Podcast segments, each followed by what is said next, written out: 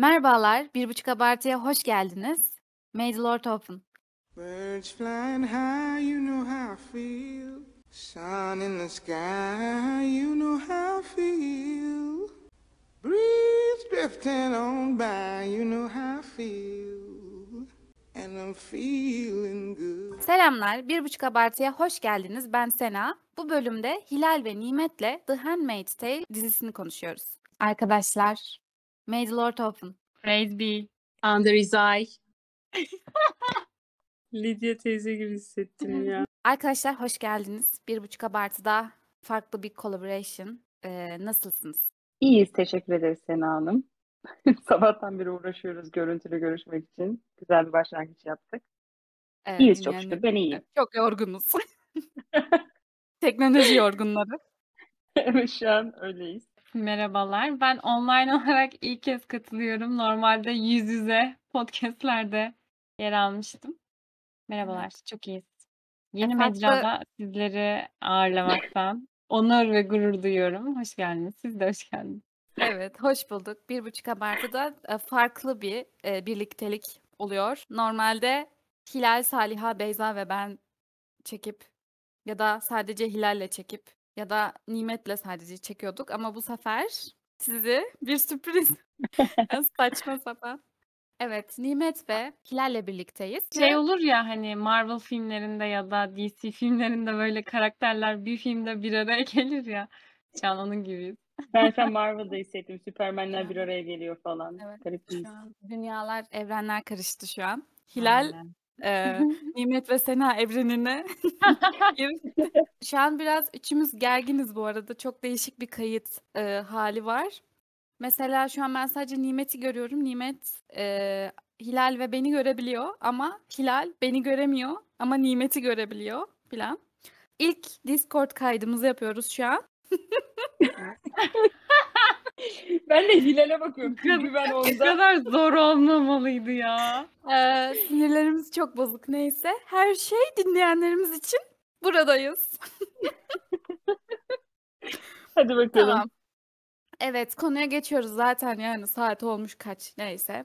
Arkadaşlar eee, bu arada neden üçümüz onu söyleyeyim. Yani bu diziyi Hilal ayrı seviyor. Nimet ayrı seviyor. Ben ayrı takip ediyorum. O yüzden üçümüz de çok sevdiğimiz için böyle birlikte konuşalım. Daha güzel olur dedik. Ve sonunda The Handmaid's Tale konuştuğumuz için de çok mutluyum.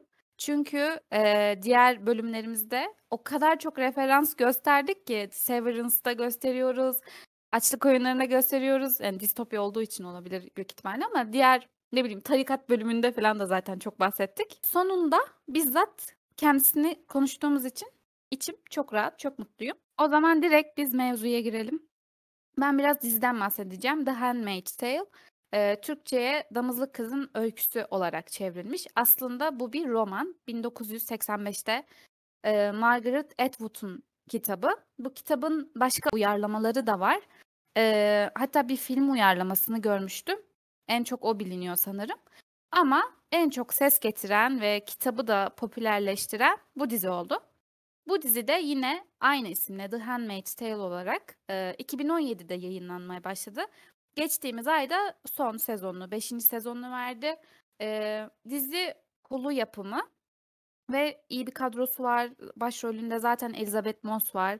Sonrasında bu Sirne karakteri Yvonne Strovsky sanırım adı. O var. Emily karakteri var Gilmore Girls'ten bilinen eee, oyuncu. Yani da, diğer aslında karakterler de oyuncular da bayağı iyi oyuncular. Hikayesi olsun, kadrosu olsun, genel olarak görüntü, yapım olarak bayağı sağlam bir dizi aslında. Biz de eee, sıkı takipçisi olduğumuz için bunu konuşmaya karar verdik. İsterseniz ilk önce diziyi nasıl izlemeye başladık, nasıl keşfettik? Bundan bahsedebiliriz eee, ve neden bu kadar sevdik bu diziyi? Bundan bahsedebiliriz. Nimet sen başla istersen. Bu diziyi nasıl keşfettin? Nasıl izlemeye başladın? Az önce Hilal'le de konuştuk. Böyle sanki fi tarihinden kalmış gibi hissediyor insan ama çok eski e, bir yapılmış gibi geliyor. Ama geçmiş üzerinden bayağı değil mi? 2017 mi 18 mi? 17. Hatırlamıyorum. Ba- Bayağı geçmiş üzerinden. Ee, ben fragmanı görünce e, sinematografisi çok etkiledi. O görsel işte kırmızı cübbeler, yeşil kıyafetler. E, ilk o çekiyor zaten. İlk iki sezonda da o müthiş bağlıyor. O şekilde bir bakayım dedim. Kendimi içinde buldum. Kitabına dair hiçbir fikrim yoktu. Distopya olduğunu bilmiyordum. Araştırmadan izledim ama çok güzel bağladı.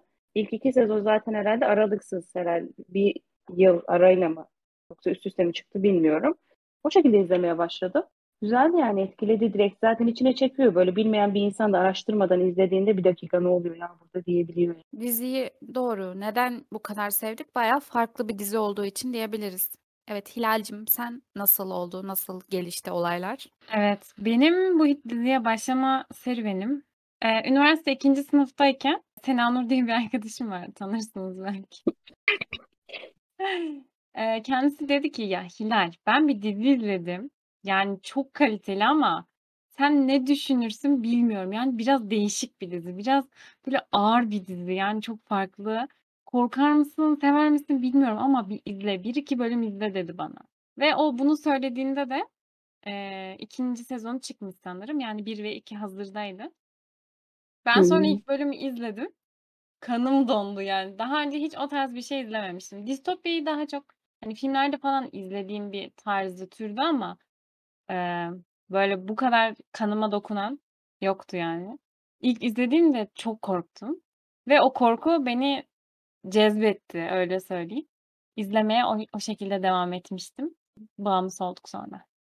Çünkü çok kaliteli kaliteli bir yapım o yüzden de benim başlangıcım da böyle oldu. Yani yine Sena, yine Sena. Yani Sena olmasa biz kültür Evet, yoksunu. bitmişiz. Yalnız ben şeyi unutmuşum bu arada. Sana sen söyleyince şimdi hatırladım. Hani sever misin? Bilem hani biraz Aynen. değişik falan öyle demiştim gerçekten. Benim de şöyle oldu. Ama bir şey diyeceğim. İkinci sezon hazırda değildi sanırım Hilal. Çünkü biz ikinciyi bekledik. Yani öyle hatırlıyorum ama hazır ya da çıkıyor muydu acaba ikinci sezon? Hani biz biri Belki izlerken geç Olabilir. başladı. biz biri izlerken iki çıkıyor da olabilir. Hani onu Belki. beklemiş olabiliriz. Çünkü ben şeyi Olabilir. hatırlıyorum. Hani biraz ikinci sezonun bitmesini bekledik sanki gibi bir ha- şey hatırlıyorum. Hımm, doğru, doğru, doğru. Evet, sonra birlikte izlemiştik hatta. Evet. Benim de şöyle oldu. Çoktan çıkmıştı bu dizi. Emmy ödülleri açıklandı o yaz ve bu dizi o zaman daha ilk sezondan en iyi dizi ödülünü almıştı. Fakat şöyle bir şey vardı o zaman hayatımızda. Game of Thrones diye bir şey vardı yani hayatımızda o zamanlar. Şu Ha, an ne kadar doğru. aynen unutuldu gidildi ama o zaman hayatımızda Game of Thrones vardı ve ben bu diziye şöyle başladım. Yani nasıl Game of Thrones gibi bir dizi varken farklı bir dizi ödül alabilir diye bu diziyi o şekilde e, şey radarıma girdi ve direkt hani herhalde Game of Thrones'tan daha iyi ki ödül aldı. O yüzden bir bakayım dedim. Ve Hilal'in de dediği gibi ilk bölümü izledim. Benim de e, kanım dondu. Hani ne oluyoruz dedim. Bu ne? Bu nasıl bir şey? Şok oldum. Sonra ikinci bölümden sonra da zaten yani hatırlıyorum o günü. Nefes almadan, yerimden kalkmadan 8 bölüm izlemiştim. Diziyi bitirdikten sonra benim şey oldu böyle, elim ayağıma karıştı. Hani çok büyük bir telaş içerisindeyim. Çünkü etrafımda bu diziyi bilen kimse yok. Ve ben hani şey oldum. Bunu e, tek başıma bunu kaldıramam. Birilerinin haberi olması lazım. Yaşınız kaçtı? Böyle de teyze gibi Ve soracaksın. benim 18 21. ha- Lisedesiniz Yirmi. zannettim. Aynen aynen öyle bir şey. Yok canım üniversitedeydik. Pardon. Ee, o zaman Büşra Köroğlu evlenmemişti. Evdeydi yani. Ben direkt ben direkt telaşla ona şey dedim ya bunu izlemen lazım. Yani e, böyle bir dizi yok. O da ben o benim telaşımı görünce o da şey oldu. Allah Allah ya ne oluyoruz falan. Sonra e, zaten ona da şey diyorum bir de. Sen ilk iki bölümü bir izle zaten anlayacaksın. Hani zaten izleyeceksin ilk iki bölümden sonra. Hani benim dememe gerek kalmayacak. Sonra o başladı.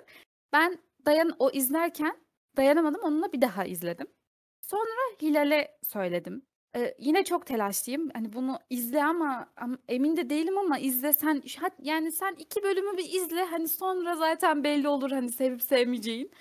Sonra Hilal de aynı şekilde başladı. Sonra sanırım üçüncü, dördüncü bölümde mi bilmiyorum.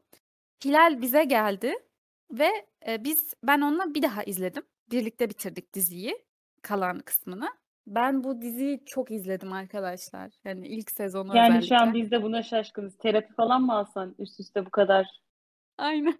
Niye böyle bir şey Diyorum yaptın? sanki değil mi? Ben de onu düşünüyorum. Yani sanki böyle harika böyle şey yumoş yumoş bir dizi de tekrar tekrar izliyorum. Neyse. Sonrasında da işte yeni çıkan sezonları heyecanla bekleme. Hatta çıkan sezonu sabırla bekleyip böyle final yapmasını. Final yaptığı anda böyle bir iki günde hemen hüpletmek suretiyle diziyi izledik. Ve ya bir de şey mesela üçüncü sezon çıkıyor ya ben ilk iki sezonu tekrar izliyorum filan. Üçü öyle izliyorum. Bir dörtte sanırım başa sarmamıştım. Ee, çok iyi hatırladığım için. Bu son sezonda da ben yine baştan bir izleyeyim hatırlayayım dedim aslında ama şimdi podcast'i ne zaman çekeceğimiz belli değildi. Hani gecikme olur filan nasıl olur bilemediğim için direkt son sezonu izledim. Sonra ama yine biz çekemediğimiz için ben yine baştan hani bir hızlandırarak bakayım dedim. Ama Senin bir hızlandır izleyesin varmış ya. Sen bir bahane Aynen. arıyorsun gibi Vardı geldi bana. vardı. Aynen. Sonra zaten bir daha oturdum izledim yani hani eee, ilerletemedim. Ve dediğiniz gibi sizin de çok farklı bir dizi. O yüzden çok çekiyor. Yani bayağı ağır bir dizi aslında. Hani böyle anlatıyoruz ama çok ağır. Diziyi konuşmaya geçmeden önce bir açıklama yapalım. Şimdi elimizde bizim konuşulacak 5 sezon var. Az değil. Yani ben isterdim ki hani bunu maraton şeklinde 5 bölüm yapalım. Her se- şeyde eee, bölümde de bir sezon konuşalım ama o zaman çok uzardı herhalde. Bu 5 sezonu eee 3 artı 2 olarak bölelim. İlk önce bir 3 sezonu gönlümüzce abartarak övelim. Son 2 sezonu da daha çok eleştirel. Gömelim. Evet, biraz eleştirelim, biraz eee, gömelim, içimizi dökelim diye düşündük. O zaman dizinin konusuna geçelim. Şimdi kitap uyarlaması bu dizimiz. Margaret Atwood tarafından yazılan 1985'te yazılıyor. Yazarımız Kanadalı. O yüzden galiba dizide Kanada güvenli bölge olarak seçiliyor. Ben bunu sonradan öğrendim. 1985'te yazıyor ve Amerika'da o dönemde e, öngördüğü totaliter rejimi distopik bir hale getirirsek nasıl bir hal alır diye bu eseri yayınlıyor. O dönemde tabii uyarlaması oluyor az önce dediğin gibi ama başarılı olmuyor sanırım. Ben araştırmadım. Fragmanına bakayım dedim ama siz gördünüz mü bilmiyorum. Kitap içeriğinde zaten ilk sezon kitabın içeriğiyle birebir aynı. İlk sezonu e, direkt uyarlamışlar. İçerik olarak insanların deliği engellemek için kullandığı ilaçlar, gayrimeşru ilişkiler, içinde olmaları, üremek dışında yapılan ilişki vesaire gibi konulardan dolayı kadınların kısır kalması, çocuk nüfusunun gittiği, gittikçe azalması sonucu e, totaliter bir rejim kuruyor Amerika Birleşik Devletleri Gilead adında. Yani e, bu rejime çok isim verilebilir aslında. Diktatörlük denilebilir, başka bir şey denilebilir ama baskı rejimi. Bunun sonucunda yepyeni bir e, dünya kuruyorlar e, üreme üzerine. Ama tabii kadınların ezildiği, erkeklerin nedense yine pohpohlandığı bir dünya. Dizi de bunu anlatıyor. Ve e, ilk sezon birebir uyarlandığı için çok başarılı görülüyor. Hatta dedin ya 8 dalda Emmy almış ama 20 dalda aday olmuş.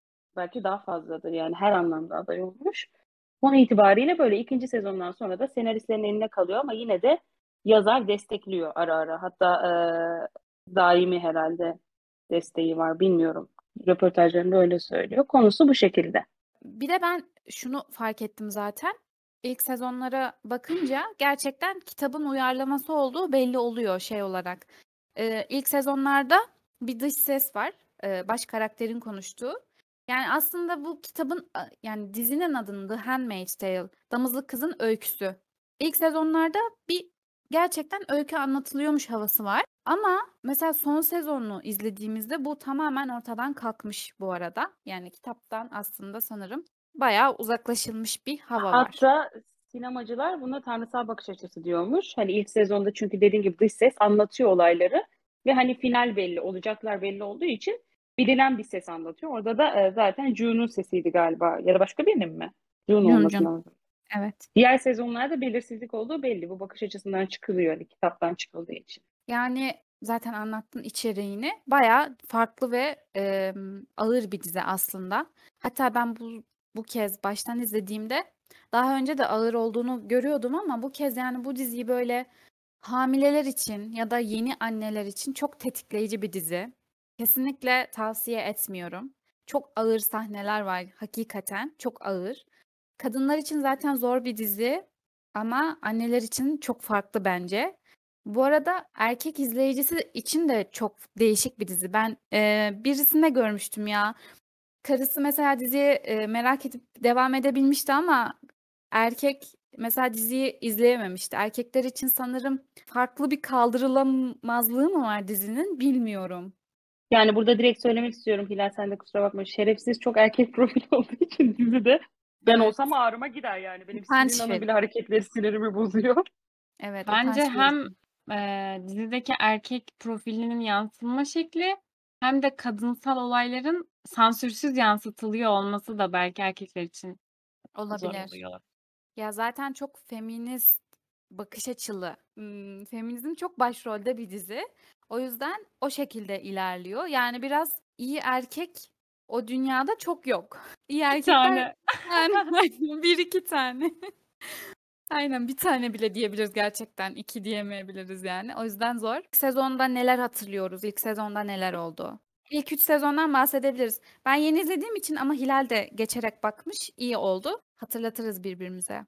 Hilal'cim ilk sezon nasıldı senin için? İlk sezon zaten hem eee, dizinin içinde geçtiği evreni ya da devlet yapısını, o baskı rejimini anlattığı bir diziydi. Hem de ne olup bittiğini anlamaya çalışıyorsun o sezonda. Eee, o yüzden ilk sezona dair benim hatırladıklarım, aklımda kalanlar June'un dehşeti, korkusu, inanılmaz bir böyle kadınlık olgusunun ön planda olduğu bir sezon. Eee, aynı zamanda şey flashback sahneleri var ilk sezonda. İşte bu evreye nasıl gelindi, bu aşamaya nasıl gelindi, neler oldu gibi eee, anlatım tarzı var. Bir de sizin bahsettiğiniz gibi biz sadece June'un gözünden yani June dediğimiz başrol karakterin gözünden izlediğimiz sahneler yoğunlukta. İşte yaşadığı ev hayatı, diğer damızlık kızlarla geçirdiği vakitler veya o eğitim sürecinde yaşadıkları gibi gibi. Eee, bu tarz sahneleri çok fazla görüyorduk ilk sezonda. Eee, insanlardan nefret ediyorduk ilk sezonda. Yani yani hiçbir gerekçe kabul edemeyeceğimiz şekilde nefret ediyorduk. Eee, görevlendirildiği, gittiği, işte komutanın evi, onun eşi, eee, sonra damızlık kızlarla ilgilenen o eee, Lydia teyze, eee, rejimin başındaki bütün komutanlar, yani herkesten teker teker nefret ediyorsun. Aynı zamanda bunu kabullenen mesela o, o tarz karakterler vardı. Bu durumu kabul etmiş işte eee, damızlık kızlar ya da bu durumu kabullenmiş martalar, hani bu evdeki hizmetçiler. Eee, onlara bile sinirleniyorsun. Ya sen nasıl bunu kabul edebilirsin gibi.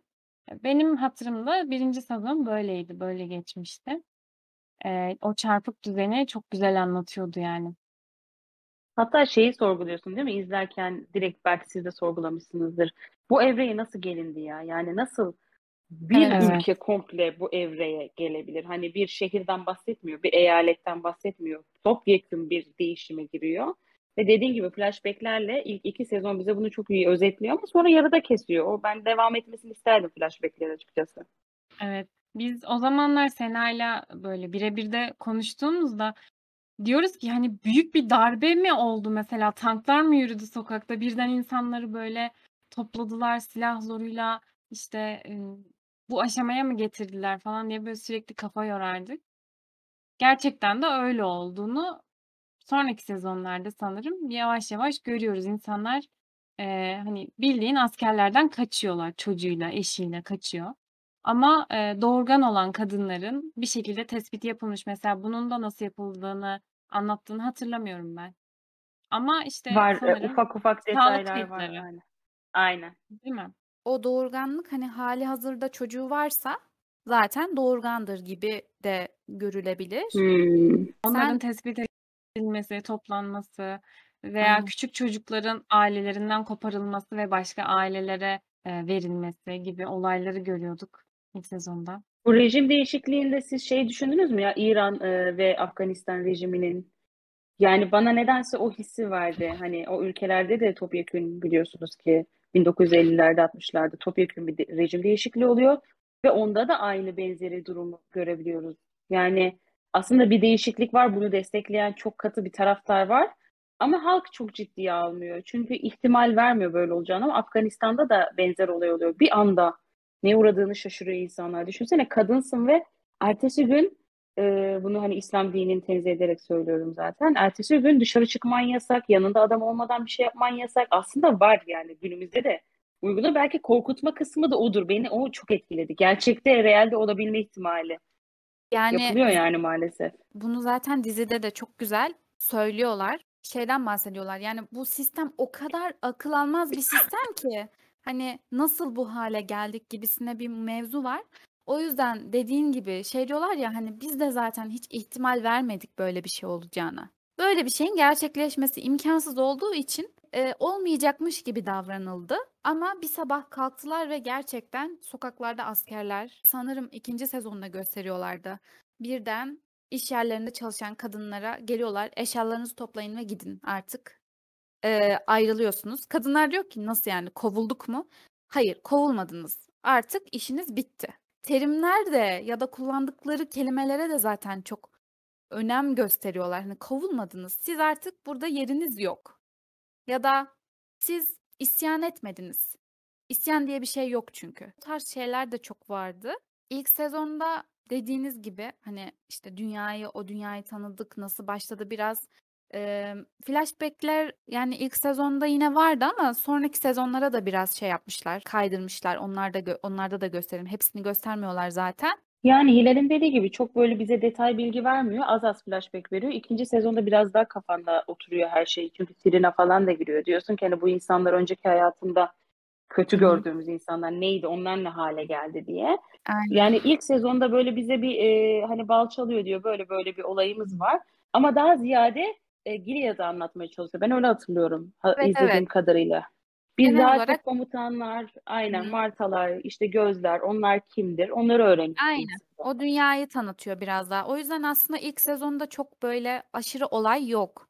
Yani olaylar daha çok var bir olaylar ama daha çok o dünyayı tanımaya yönelik. Her evin bir tane handmaid'i var ve onlar hamile kalıp doğurana kadar ve çocuk sütten ayrılana kadar o evde kalıyorlar. Biz de baş karakterimiz June'un aslında ilk sezonda şeyi izliyoruz. Onun işte Eee, başlangıçta hamile değil ama çok sonradan onun, işte, hamile kalış süreci, onu izliyoruz. En finalde de zaten şeydi, yani, daha hamileydi. İlk sezon böyle oluyor. Bir de ilk sezonda şey de var, işte, herkesten şüphe duyuyoruz mesela. O evdeki Marta, Rita, June herkesten şüpheleniyor, Nick'ten şüpheleniyor. İşte, göz diye bir kavram var mesela. Casuslar, Gilead'ın casusları gibi bir şey. Yani o sistemin içinde göz olduklarını kimse bilmiyor ama onlar bir sıkıntı varsa eee, istihbarat gibi bir şey aslında. Ve Nick de onlardan biri, Nick karakteri, o evin şoförü.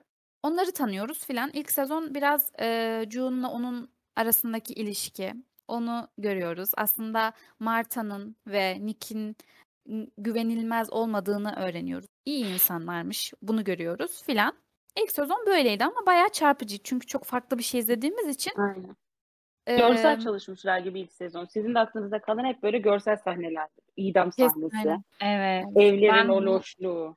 Cübbeler, handmaid'lerin birlikte yürümeleri filan o sahneler müthiş zaten. Mesela renk konusu çok önemli dizide zaten. Son sezonlarda buna çok hani çok fazla gözümüze sokmuyor ama ilk sezonlarda işte eee handmaid'leri simgeleyen o kırmızı renk veya işte komutan eşlerini simgeleyen yeşil renk. Renk üzerine çok fazla çalışmışlar. Yani çok fazla çekim var. İşte o handmaid'lerin toplu şekilde yürüdüğünde yukarıdan çekimleri falan böyle nizam nizami yürüdükleri anlar var ya hizaya geçiyorlar falan. Ve o sahneler hep hı. aklımda yani. Ya da June'un tek başına otururken arkasından ışık vurması sahneleri falan. Onlar hep hatırımızda. Peki o zaman ikinci sezonuna geçelim o zaman. İlk sezon bu şekildeydi. İlk sezonda hiç Kanada muhabbeti var mı bu arada? Yoktu sanki. Hayır. Yok. Aynen. İkinci sezonda Kanada muhabbeti sanki or- şeye Biz giriyor. ilk Aynen. sezonda dış dünyada ne olduğuna dair bir bilgimiz yok. Hatta diyoruz ki e, dışarıdaki ülkeler yani buna bir şey yapmıyor mu? Buna bir şey demiyor mu yani? Gilead dediğimiz yer. Gilead. em, Amerika. Amerika'nın eee, hepsi dönüşmüş ama diğer ülkelerde henüz bu sisteme geçilmemiş sanırım. Sanırım Güney Amerika buna dahil değil yani Kuzey Amerika kıtası diye ben anladım. Çünkü son sezonda bir Hımm. Hawaii muhabbeti falan geçtiği için oralar Doğru. Güney Ha, Amerika'ya doğru. dâhil. Evet, ya, az önce Hilal'in dediği doğru. Son sezonda güneye gitme, kaçma, işte, Hı hı. y sıcak yerler falan o muhabbet dönüyor. O zaman dediği doğru çünkü komple Amerika kıtasının dönüştüğüne dair %100 bir veri yok. Ama ilk Evet. sezonda buna dair çok aydınlatıcı bir şey de yok. Eee, dediğim gibi ilk sezonda böyle daha ziyade işte Martalar, komutanlar, eşleri, gözler, şoförler biz böyle daha çok karakterlerin işte hangi aşamalardan geçtiğini ya da nasıl oraya evrildiğini öğreniyoruz. 2. sezonda yavaş yavaş işte, eee, o duruma nasıl geldi ülke onu anlatıyor. Benim 2. sezonda aklımda kalan en vurucu şey Serena'yla eşi Fred miydi ya manyağın adı? Fred'ti değil mi? Evet. Onların nasıl evrildiğiydi siz de hatırlıyorsunuzdur. Serena'nın kitap yazarı olması, bu davayı savunması, bir de bu davayı makul bir şeymiş gibi savunması, üniversitelerde falan sonra vurulması. Aklımda kalan sahneler bunlar benim. Hatta Fred'in 2. sezonda korkak bir adam olduğunu görüyoruz. Yani korkak dediğim hani kimi erkek profili vardır ya hanımından güç alır, o o onu gazlarsa erkekliğini hisseder. Yani doğru bir tanım oldu mu bilmiyorum ama öyle erkekmiş gibi yani orada Serena sen yaparsın edersin diye Fred'i gazlayan Serena'yken benim aklımda kalan sahneler onlar oldu yani. Bir Evet. anda Serena basılan, işte üzerine tırmanılan karakter haline geliyor. Fred bir anda bir halt zannediyor kendini. Benim aklımda kalan bunlardı ve flashback'leriydi. Ya, ben 2. sezonda bu kadar çok olay olduğunu görünce şok oldum. Zaten maddeledim ama 2. sezonda o kadar çok olay var ki hatta daha doğrusu bu dizideki tüm çarpıcı olayların 2. sezonda olması beni şok etti. Böyle hatırlamıyordum yani. 2. sezonun başlangıcı şey, June'un bir kaçma teşebbüsü var. Böyle büyük bir binada uzun bir süre geçiriyor. Sonrasında biri onu oradan kaçıracak, götürecek yani. Götürürken bir işler ters gidiyor ama götürecek adama, siyahi bir adam, yalvarıyor hani beni bırakma gibisine. Sonra adam acıyor June'a ve kendi evine götürüyor bu siyahi adam. Ve kendi ailesi var, küçük bir çocuğu Ha, var. kilisede çalışanlar mıydı bunlar? Adam adamın adı Omar, hatırlıyorsunuzdur bence. Aa Kur'an-ı Kerim falan seccade o muydu? Evet, evet o, o. Tamam. Sonra yani o mesela direkt oluyormuş. Sonra işte bu aile normal bir aile. Mesela onların e, şeyi de farklı bir yerde yaşıyorlar. E, tam olarak şey sistemi yok. Gilead sistemi yok. Hani handmaid'ler yok. Herkes kendi e, çekirdek ailesiyle sakin sakin yaşıyor.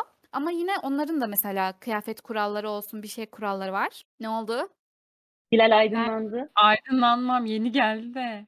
Hatırladım ya onlar gri Ha, giyiniyordu böyle. He he olayı hatırladın tamam. Evet onlar da mesela gri giyiniyorlar filan ama yine e, şey yok şey sistemi yok işte komutan e, ha- onun karısı Marta şoför öyle bir sistem yok. Kendileri böyle e, kurallar çerçevesi içerisinde bir hayatları var ve bunlar işte kiliseye gidiyorlar çekirdek aile. June da evde kalıyor ve June evde saklanırken yatağın altından bir şey buluyor seccade ve Kur'an-ı Kerim. Ya o sahne o kadar etkileyiciydi ki ben böyle tüylerim diken diken olmuştu. Çünkü bir de öyle çekmişler. Çok uhrevi bir sahne gibi çekmişler. E, seccadeyi seriyor değil mi? Yanlış hatırlamıyorsam. Orada Hemen set mübarek bir ışık Evet hüzmesi. evet aynen secca arkadan ışık vuruyor seccadeyi seriyor Kur'an'ı açıyor işte o zoom yapıyor Arapça harfleri falan yazıyı görüyoruz ama çok etkileyiciydi Orada ya. Müslüman olsaydı ya ayet-i kerime kadınlarımızı Aynen. Çok iyi olmaz mıydı?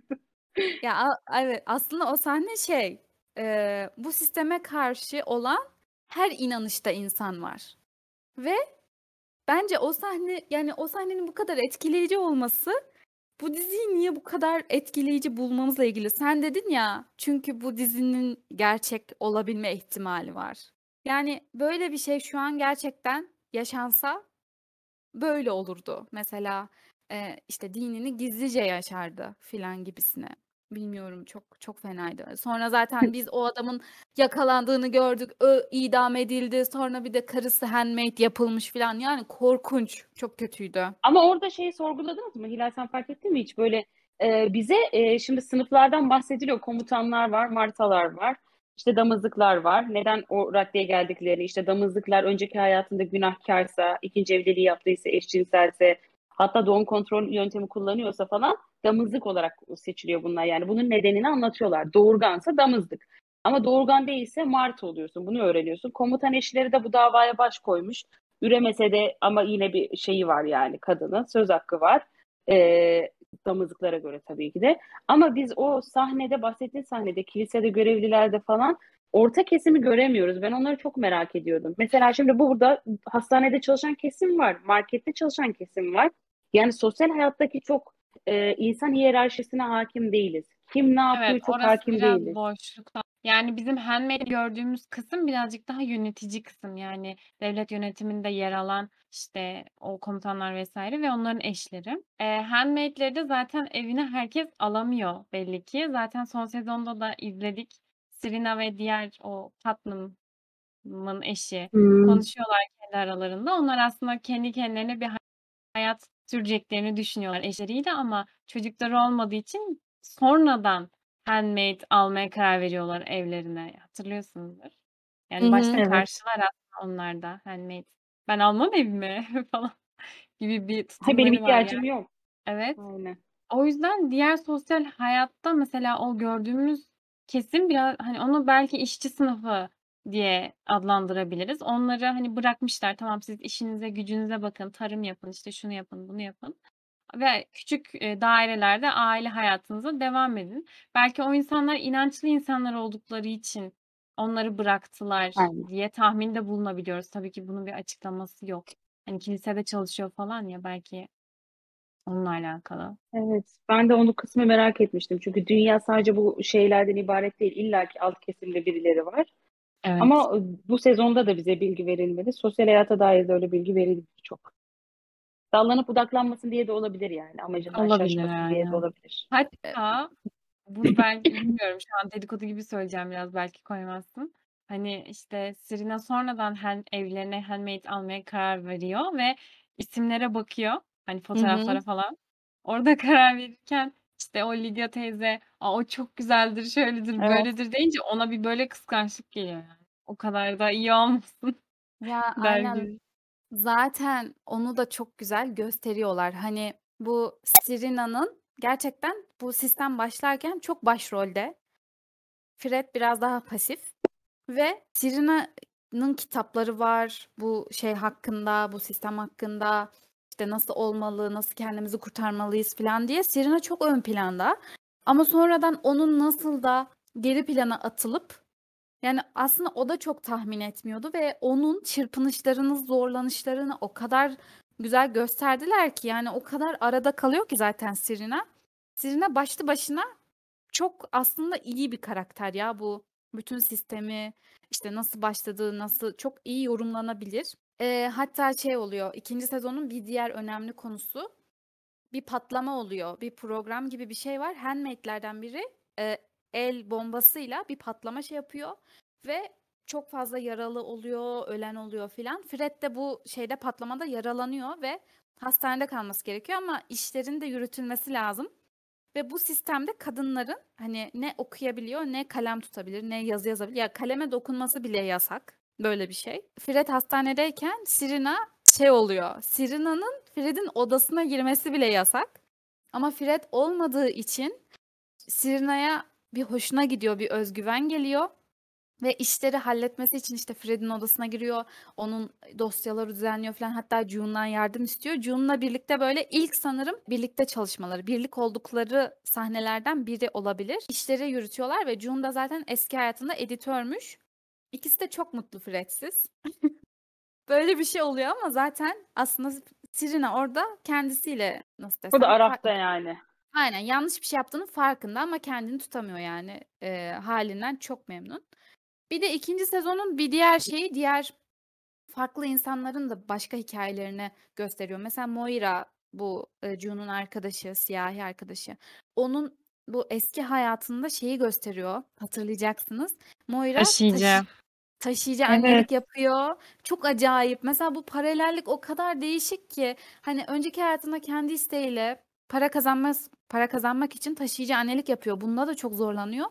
Ama bu sistemde de aslında bakıldığında aynı şekilde bir sistem var. Taşıyıcı annelik sistemi. Ama birinde işte kendi isteğiyle yapıyor. Yine onda da çok zorlanıyor.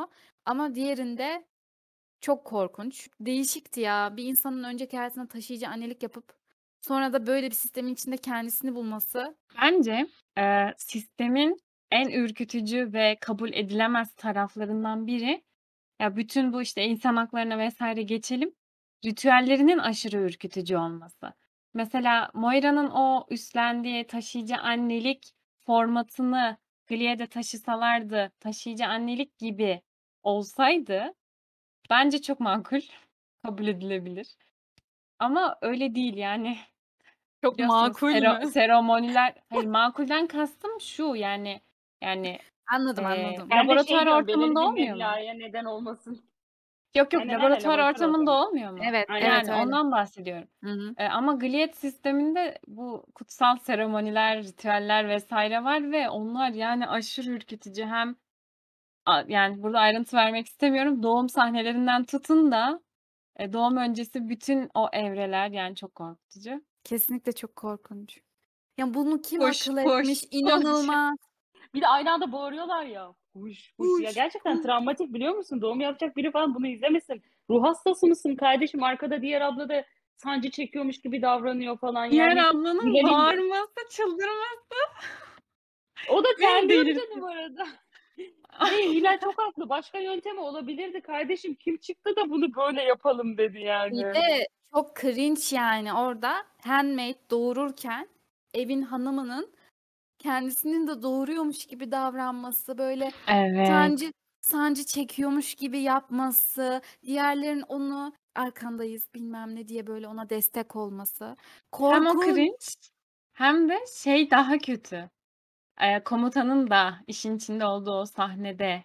O oralar falan çok kötü ya. Buna Çok gerek var mıydı diyorsun değil mi yani? Hani her şeyi bir yerde makul zemine oturtuyorsun ve diyorsun ki ya bu saçma seremoniye gerek var mıydı? Ama bu şeye göndermeyeyim. Sen de görmüşsündür bunu Sena. Yeni Ahit'te mi neydi ya? E, Rahel ve Lea e, eski ayette daha doğrusu bir hikayeye göndermeymiş. Peygamberin çocuğu olmuyor. Onun yerine başka birini alıyor falan. O seremoniyi kutluyorlar yani uzun bir hikaye ama yine de mantıksız. Böyle bir şey yok yani. Ben eee, bu diziye başladığımızda tarikat mevzusunu bilmiyordum. Eee, bu işte tarik Amerika'da olsun tarikatlerin farklı bir din gibi olduğunu, kendi kuralları olduğunu filan bu bilgiye sahip değildim. Bu diziyi ilk başta şey diye izledim. Yahudilik ya da işte Yahudilik olması lazım. Hani bir yerindeki bir ayeti aldılar ve onu kendilerine uyarladılar mı gibi bir kendi kendime yorum yapmaya çalıştım. Ama sonradan anladım ki hani bunlar kendilerine bir din uydurmuşlar. Tarikat ayrı bir Gilead tarikatı yani ayrı bir şey yapmışlar. Yine başka bir dinden üretmişler bunu. Belli bir kitap var, ayet okuyorlar, bir şeyler. Eee, bu son izlediğimde şeyi de fark ettim. Zaten kadınların okuması yasak ya. Çok acayip yani kendi dini kitabını bile okumuyor ve garipti ya bu açıdan. Şey kısmı var ya okuyunca aydınlanır, gözün açar, açılır.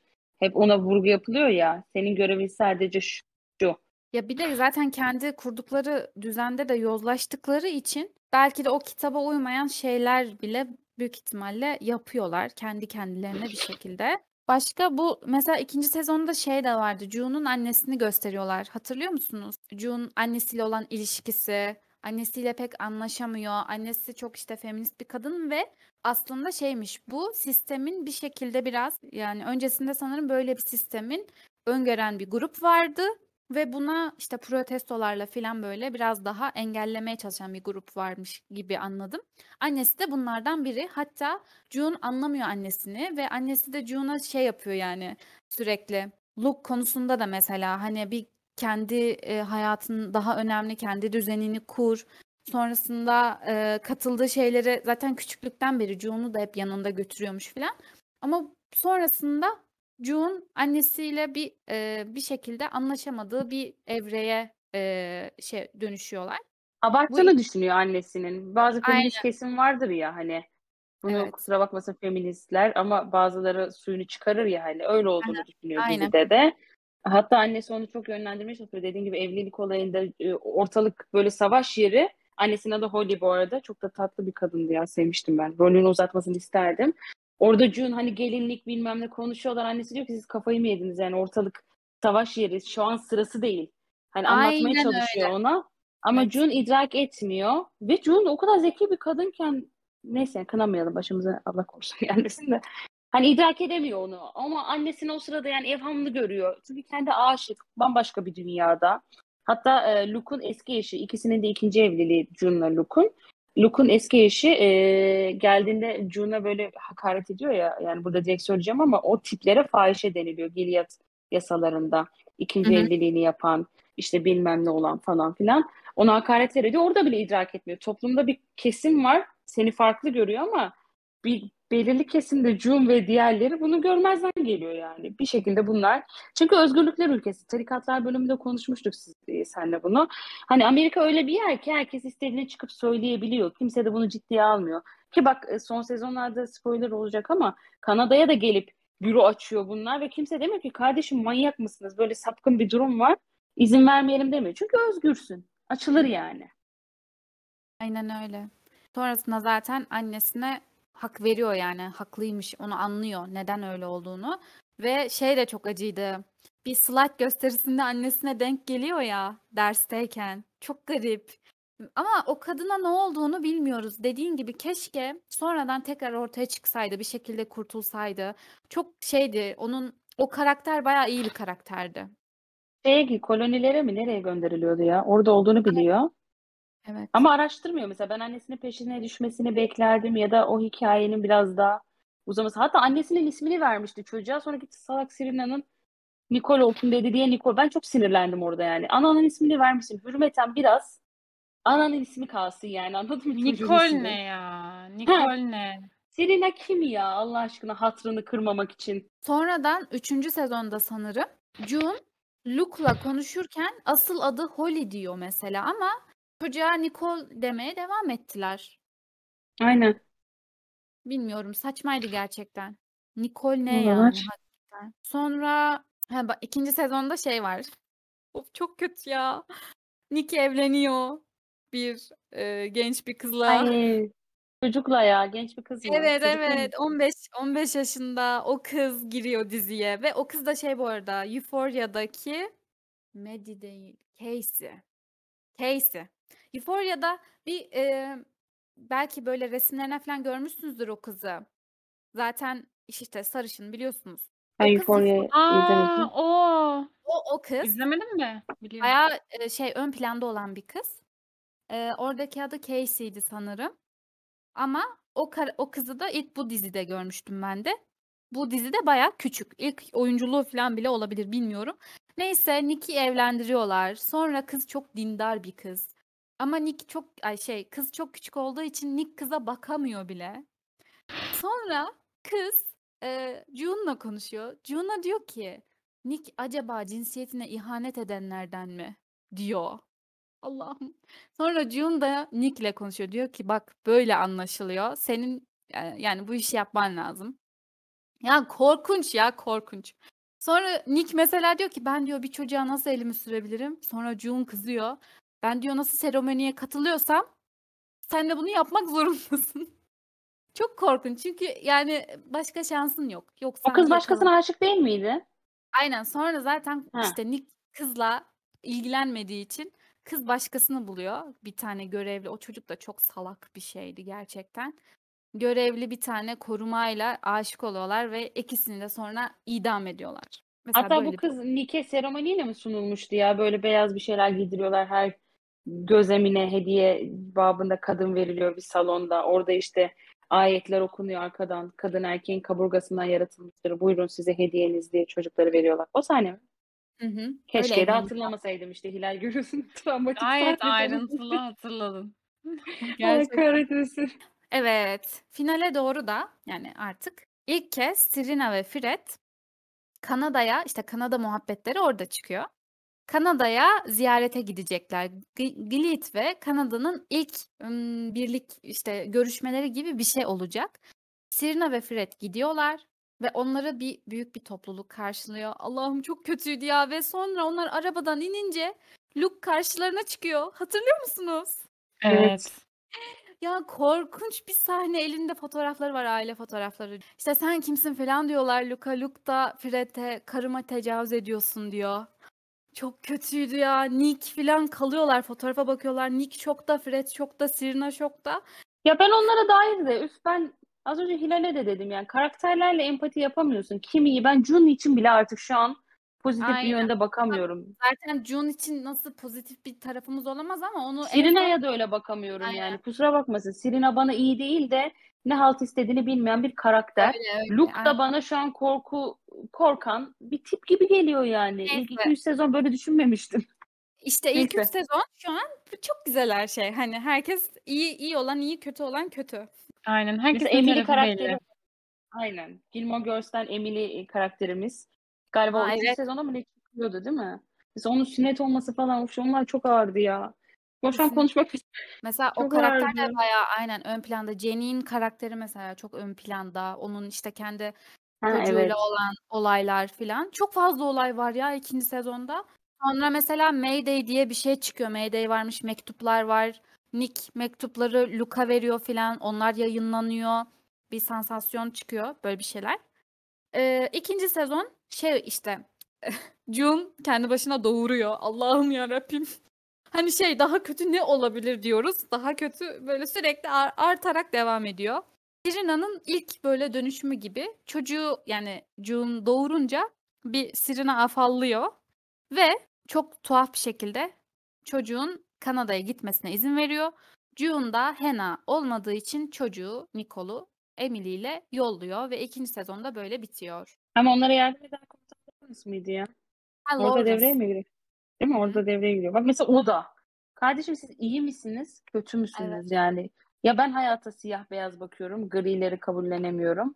Ama böyle Ya. yan çizince de sinirleniyorum. Anladın mı? Lawrence da orada öyleydi yani. işte biliyor musun? Bu sistemde iyi değil yani. Çünkü tamam iyilik yapıyor ama sonuçta kötülük yapmaya devam ettiği için iyi değil yani. Sadece yaptığı iyilik kendini tatmin. Kendi vicdanını tatmin etmek. Neyde ne kadar çıkarı varsa onu düşünüyor. Oradaki herkes. iyisi de kötüsü de. O Lawrence da e, bu yardımları yaparken e, aslında yine kendi Sena'nın dediği gibi kendi vicdanını düşünüyor. Kendi vicdanını rahatlatıyor. Çünkü orada da bir eş e, pro- şeyi vardı.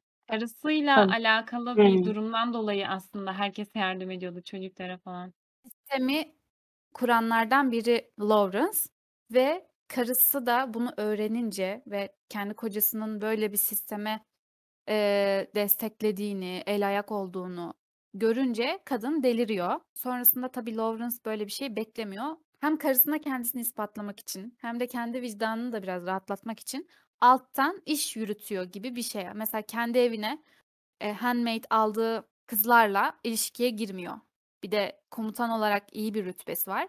Mesela Emily'yi büyük ihtimalle kendi bilinçli olarak istedi. Çünkü Emily'nin başına gelenleri biliyor işte sünnet olması filan. Ee, ve sonrasında mesela Emily ile bir daha e, şey yapmıyor, ilişkiye girmiyor gibi bir şey. Zaten Emily'nin, June'un, çocuğunun kaçmasına, Kanada'ya kaçmasına da o öncülük ediyor. Yine de çözemediğimiz, son sezona Zaten kadar da çözemediğim karakter. üçüncü, üçüncü sezonda da zaten genelde e, June Lawrence'ın evine verildiği için Lawrence'ı çok görüyoruz bu arada üçüncü sezonda. Onun evi filan. Enteresan bir karakter yani iyi mi kötü mü gerçekten pek anlaşılmıyor. Bir de gıcık birisi. İçten İşte pazarlıklı bir insan. Ee, Evet. şey böyle hani ben kötü değilim. Düşündüğünüz gibi ben diğerleri gibi değilim. Ee, tamam bu sistemi ben kurdum ama her şey zaman ister. Ben bunu içeriden değiştireceğim kafasında. Birazcık şey e, günümüz e, siyasetine vuruşa- vurursak yani Çok iyi benzetebileceğimiz anladım şeyler seni. olabilir. Çok iyi anladım aynen. Ben İyinin, onlardan değilim iyinin ama kötüsüyüm. Bana muhtaçsınız yani. Ben bu sistemde çok iyiyim havasında. Ha, ikinci sezon hakkında söylemek istediğiniz bir şey var mı? ya ben şeyini not almışım ama müziği ikinci sezonda başlangıçta War of For What It Wars. Bir de şey ha feminizm dalgalarına selam çakıyorlar ya hani birinci dalga feminizm bu okuduklarımdan kaynaklı aklımda kalıyor. Fransız feministin işte Helen'in e, söylemleri geçiyor. Biz bunları tabii öyle algılamıyoruz o sırada ama böyle ince mesajlar geçiyor hani feministlerin böyle söylediği cümleler.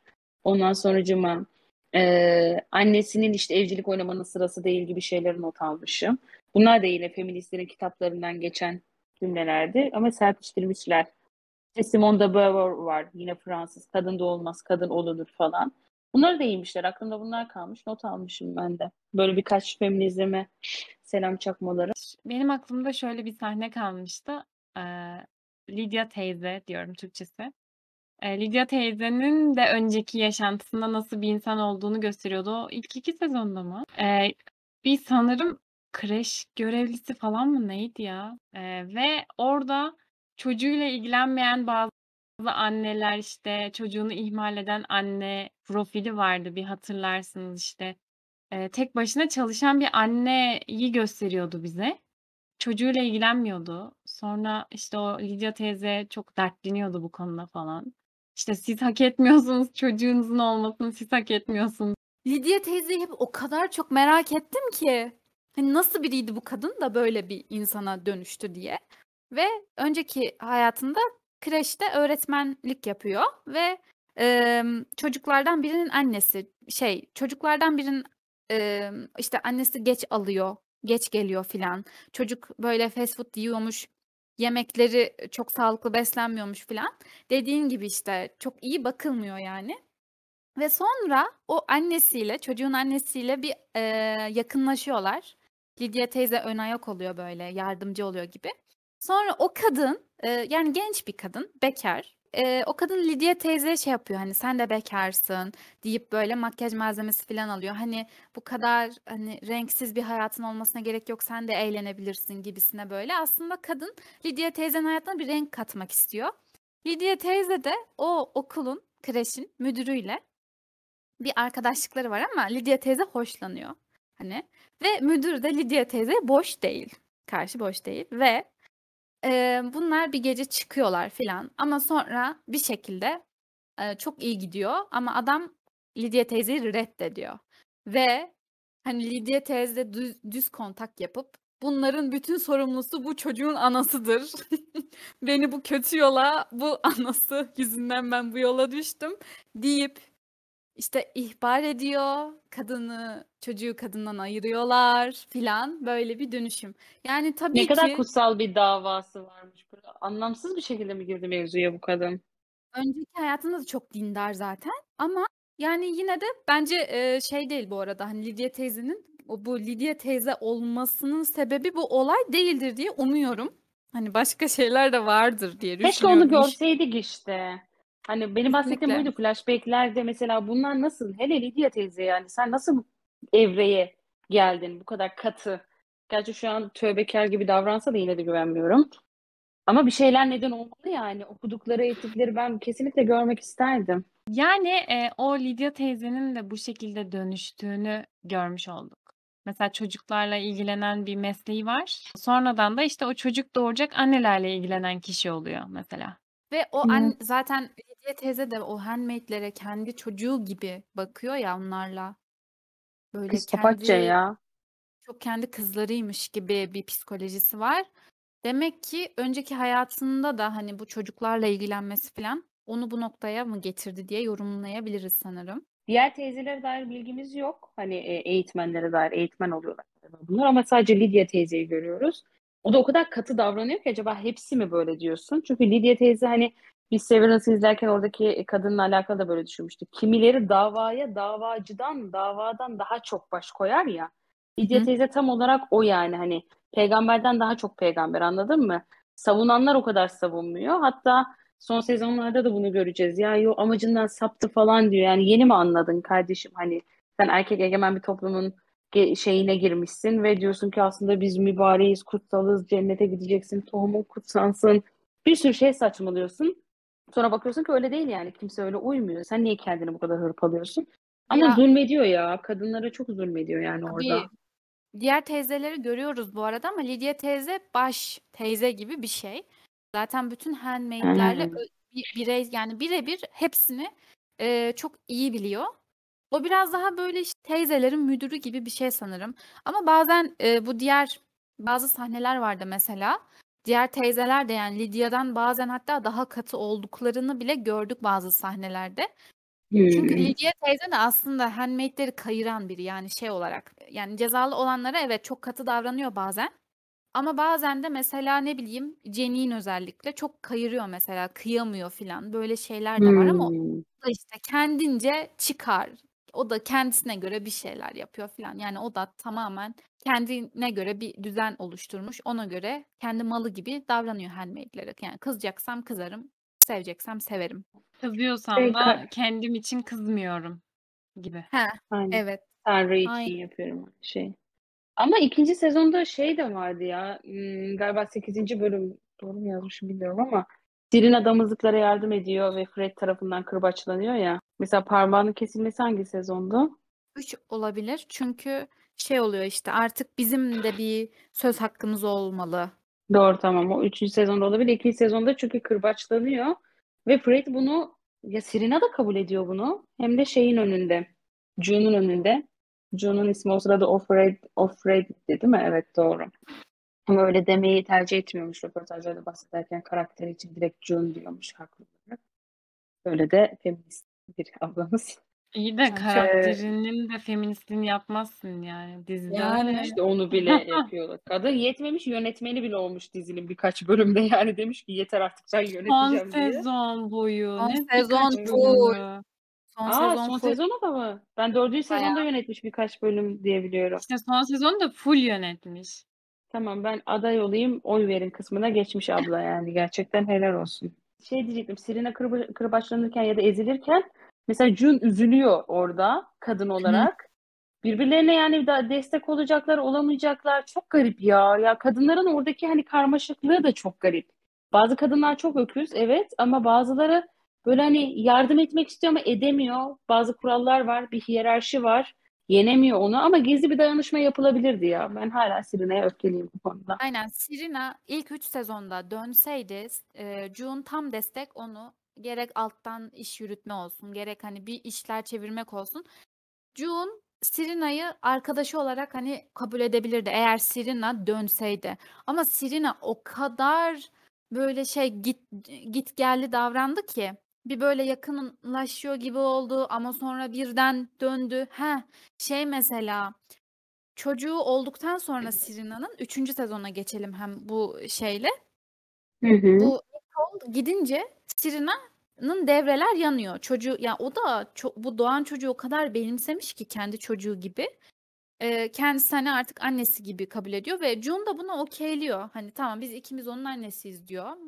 Soru işareti. Bir de Nicole adını koydukları için hani tamam o çocuk hem Serena'nın hem June'un çocuğu. Ve Serena 3. sezonunun başlarında özellikle yakıyor devreleri. Böyle psikolojisi aşırı bozuluyor zaten. Biz onu izliyoruz. Fred artık şey moduna geliyor. Sen ne istiyorsan iste ben yapacağım. Sen yeter ki düzel. Ve Serena da ben çocuğumu bir kez olsun görmek istiyorum diyor ve Serena'yı Kanada'ya götürüyorlar. Kanada'da Nicole'u bir kez görüyor ve yani sırf bir kez görmek için 3. sezonda da hatırlarsınız böyle e, reklam çekimleri gibi VTR'ler işte June'la birlikte farklı yerlere gidiyorlar. E, propaganda çekimleri düzenleniyor. Yani ruhunu satıyor artık. O yüzden yani işte ikinci sezonun sonunda mesela biz Serena'yı artık herhalde June'un yanında gibi sanıyoruz. Ama üçüncü sezonda tekrardan satıyor. Zaten Serena herkesi satıyor da geliriz oraya neyse. Aynen o yüzden hiç bana masum gelmiyor karakterlerin hiç. Ya dizide bir tek Jenny miydi ya? Cenin miydi? O Jenny, kız hı. biraz yani olan ona oluyor. Başka da kimse masum değiliz hiçbirimiz yani. Hepsini Aynen Allah. öyle. Ee, üçüncü sezonda çok fazla olay yok bu arada. Şey var işte June, Lawrence'ın evinde Martalarla gizli iş şey yapıyorlar, çeviriyorlar. Ve sezon finalinde de 86 çocuk ve birkaç Marta'yı Kanada'ya kaçırıyorlar. Meleklerin uçuşu sahnesi Heh, değil mi? aynen o bayağı en yani çarpıcı olay o var. Bir de bir bölüm bu arada 3. sezonda e, Türk bir kadın yönetmen yönetiyor. Deniz Deniz Gamze Hı hı. Ergüven. O çok iyiydi. Bayağı şaşırmıştım ilk izlediğimde. Bir de diğer önemli şey de Serena ve Fred e, çocuklarını görmek için Kanada'yla gizlice görecekler. Serena görmek istiyor. Tuello ile sanırım anlaşıyorlar. Ama sonra öğreniyoruz ki Serena Fred'i satmış. Yani Kanada bir bakıyorlar Kanada topraklarındalar ve birden bunlar savaş suç- suçu işlediniz deyip tutuklanıyorlar ve, emm, Serena, işte, çocuğunu görüyor. Fred de tutuklanıyor.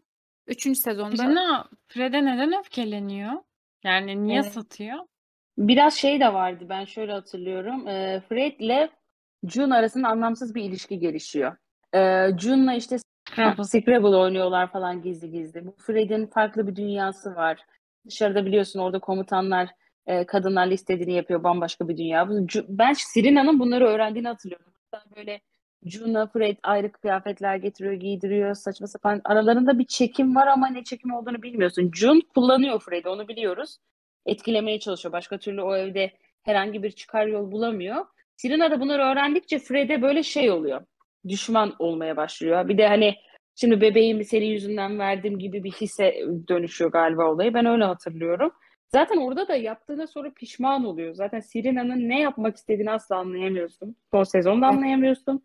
Yani başına gelen her şeyi hak ediyormuş gibi duruyor kadın. Orada da yani hani aslında kabul etmiş ama bir anlık gazla Fred'i vermiş gibi oluyor. Zaten sonra pişman Ben oluyor de yani. şey hatırlıyorum. Serena parmağı kesilirken Fred Ha bir de o hiçbir şey demediği için yani hiç karşı çıkmadığı, Tabii. savunmadığı için orada bir bileniyordu Fred'e karşı. Ondan sonra da o Mark Tuello ile konuştuktan sonra da işte sana burada haklar verilir, şöyle olur, böyle olur gibi Serena'nın aklına giriyor birazcık. Orada da e, Fred'e çok da ihtiyacı olmadığını vesaire hissediyordu sanırım. Satmasının sebebi ö- öyleydi galiba. Bu ufak Öyle detayı hatırlıyorum. hatırlamamam. Fred'in Yani parmağı kesilmiş. Çok Evet. ufak bir detaydı. Coelho zaten en başından beri şey yapıyor. Serena'nın çok aklını çe- çelmeye çalışıyor. Yani sen kal burada biz hani sen burada kalabilirsin. Oraya dönmene gerek yok. Biz seni burada koruruz. Zaten Serena ve Tuello arasında da bir çekim oluyor. Emm, E o da çok sonrasında saçmaydı. Kusura bakmayın ama hiç anlamı olmayan ya oraya bu çekim gerekiyor muydu kardeşim yani? Bu Serena suçlu. Yani çok sinirleniyorum ya ben böyle şeye. Ne gerek? Serena da etkileniyor, böyle bir şeyler oluyor. Aramızda Yani kalsın. Ben o, o sahnelerden dolayı Serena'nın çocuğunun o olabileceğini düşündüm. Yani Tuello hala da. olabilir. yok yok yok. Hmm. Ama yani Bak onu düşündürttü bana. ama çok haklı. Çünkü çok gereksiz. Tuello sen orada bir görevin var. Sen bir şey savacaksın. Ya bu Serena ile flörtün yani iş ve cilvenin sırası mı anlıyor musun? Yaklaşıyor, aklını çelmeye çalışıyor. Serena bir suçlu ya. Yani. Fred ne kadar suçluysa Serena da o ülkede o kadar suçlu. Yani Serena Tuello'dan etkilenebilir evet ama Tuello'nun Serena'dan etkilenme hani ve şöyle yani etkileniyor ve etkilendiği için de onu oradan çıkartmak için elinden geleni yapıyor. Çok uğraşıyor Kullanıyor gerçekten. ya. Kadın kadınların bazıları da böyledir işte. Tuello'yu kullanıyor Serena ya da o da Evet. onu. Aynen. İlk 3 sezonumuz böyleydi. İlk 3 sezon böyle. Yani çok fazla çok fazla olay var. İlk 3 sezon dizinin başladığı çizgide devam ediyor. Yani e, vermek istediği mesajı güzel veriyor, aktarımları güzel, e, olay örgüsü güzel, karakterlerin kendini yansıtma şekilleri de kaliteli. Yani June bizim bildiğimiz June ya da ne bileyim Serena bildiğimiz Serena yani. Hı. Üç, ilk 3 sezon o yüzden o tatlı dediğin kategoriye giriyor yani bu açıdan tatlı. Biz diziyi daha fazla eleştireceğimiz diğer kısma geçeceksek yani büyük ihtimalle bu e, parti birlik oldu artık Aynen. burası. Yani bölünecek artık bu. O zaman e, ee, bölerek koy, koyacaksam burada küçük bir veda edelim size diğer kısma geçmeden önce. Aynen. Burası artık genelde pozitif bastığımız kısımda. Hani pozitifimiz böyleydi. Son sezonu konuştuğumuz kısımda görüşmek üzere diyelim o zaman. Dinlediğiniz için teşekkür ederiz. Hoşçakalın. Hoşçakalın. It's a new day, it's a new life for me, and I'm beat.